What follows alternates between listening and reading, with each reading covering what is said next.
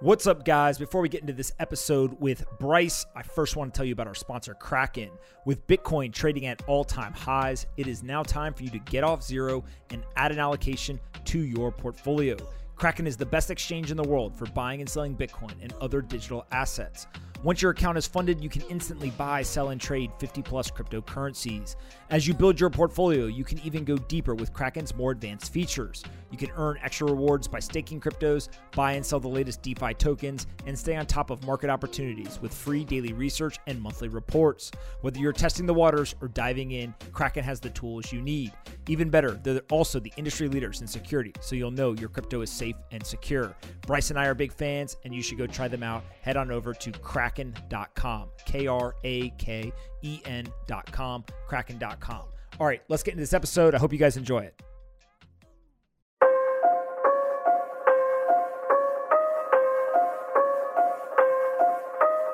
What is up, everybody? Welcome back to Capital University, the top five business podcasts in the world. If you're watching on YouTube, don't forget to like, comment, and subscribe. And if you're listening on Apple Podcasts, we greatly appreciate you. Rate the podcast five stars, subscribe, and leave a review.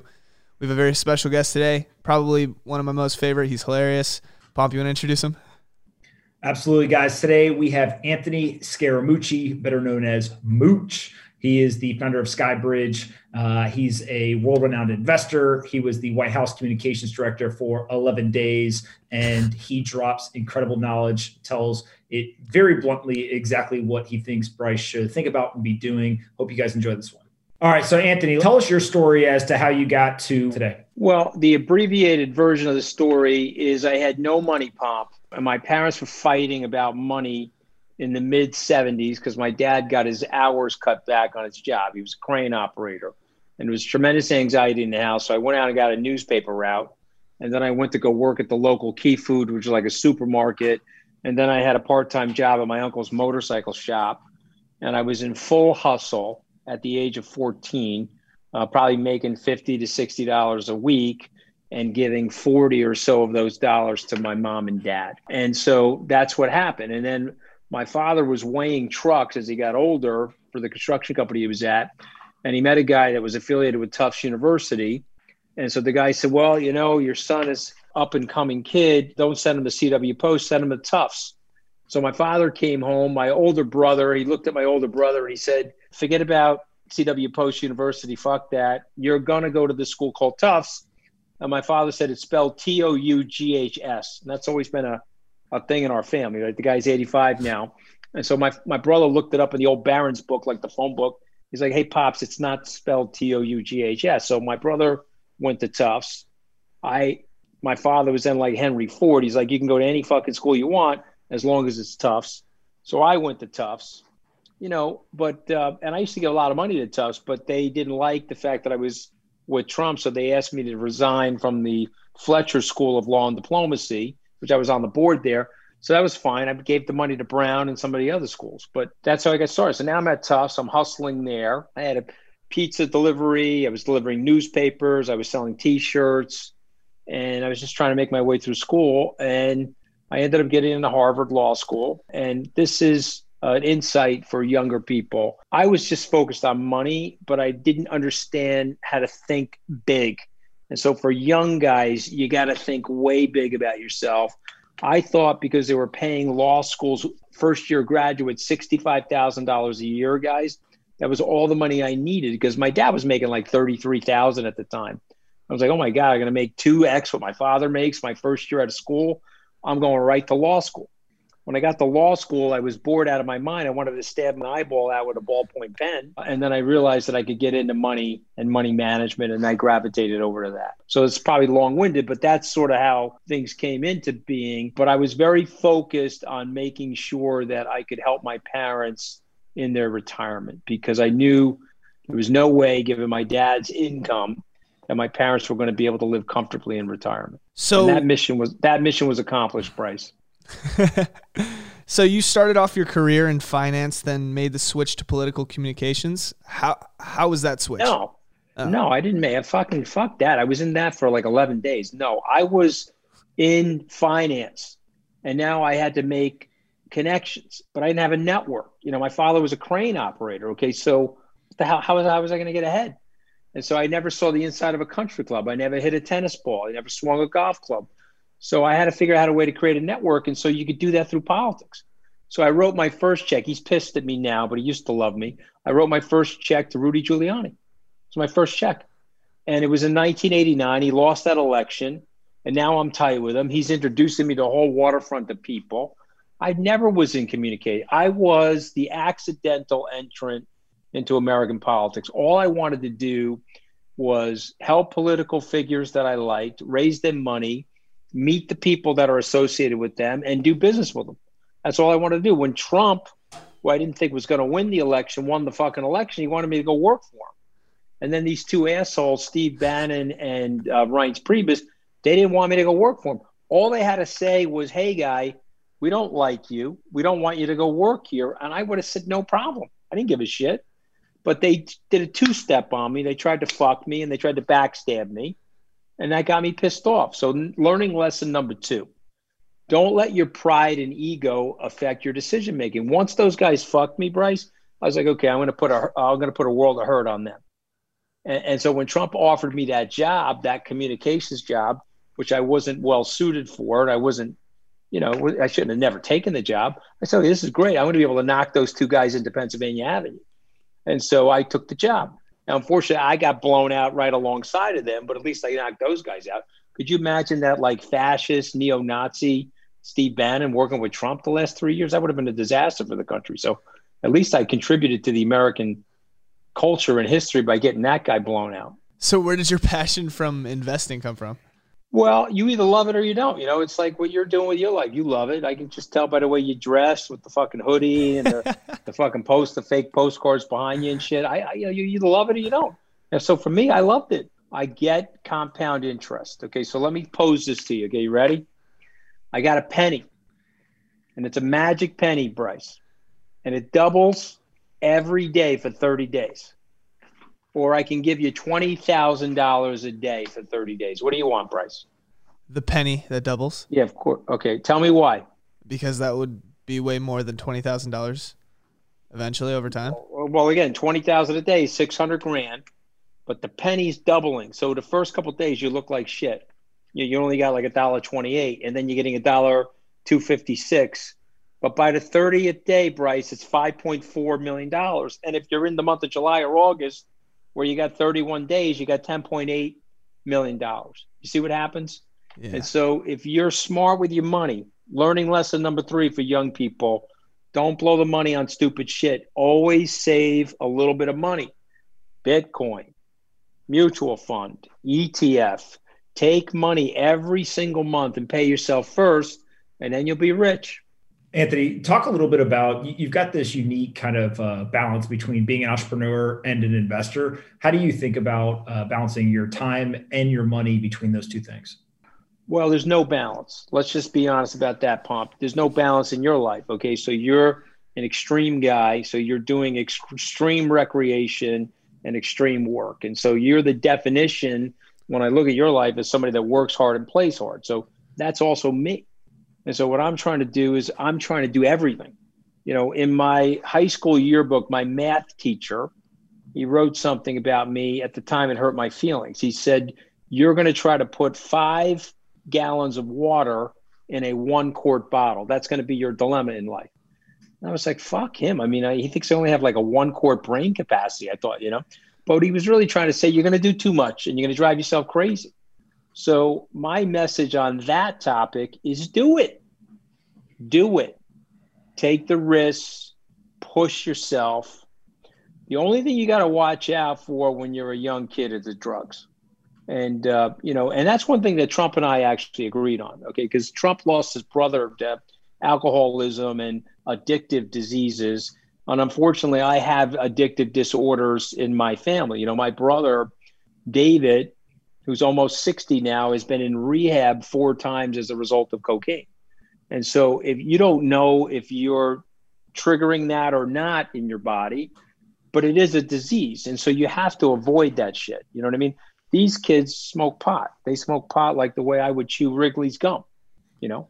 And don't fucking say you don't smoke pot, Bryce, because I can just tell by fucking looking at you that you're doing bl- one blunt after the, the other. So don't don't even fucking try to deny it. I, sm- I smoke a joint at night. At night when Okay. everything's yeah, done. of course you do. Yeah, of course you fucking do. It's more than one. Okay. But you shouldn't because let me tell you what happens. Okay. It slows down your brain. Okay. And it, it slows down your operating capacity. And then as you get older, okay, you're not going to be as sharp as you need to be. Okay. I'm going to be 57 on January 6th. Okay. No drugs, no alcohol. You're going to be sharp as a fucking tack and you'll be able to take on the world. But if you're doing that shit, you're 20. How old are you, Bryce? Twenty one. Yeah, so you're 21, you're like my son. By the time you're 57, you think it's fucking forever. Pomp, how old are you now? 32? 32. 32. Yeah, I remember that from our podcast. So you guys think fucking is forever. You know what I mean? But it's not. You're going to blink, you're going to cut two farts, and then you're going to be fucking 57 years old. And you want to be ready to go at 57. You want to be up in the morning, ready to go. Look at your career right now. You're doing fucking great.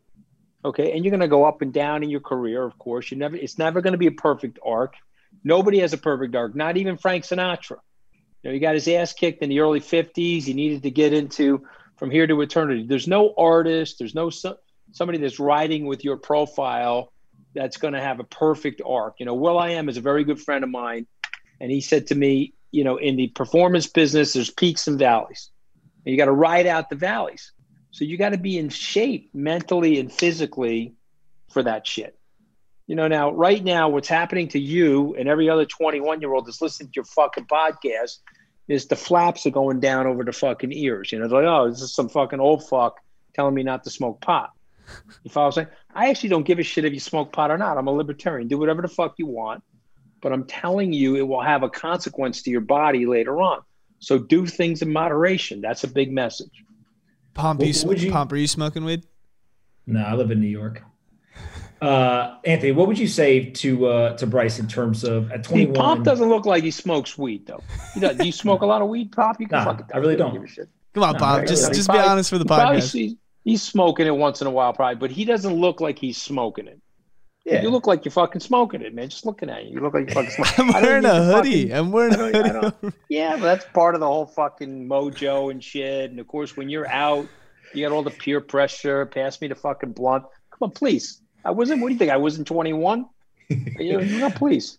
So Anthony, keep going. what. What, what do you think that uh, if you're sitting in Bryce's seat now, right? You're basically you're rich, you're famous, you got all the opportunities sitting at uh, at your feet. Everyone's pulling you in every direction. What are the things that you know now that you wish you knew then in terms of how to spend your time uh, and build companies, invest your capital? Like, what, what should the focus be um, for Bryce and, and his friends?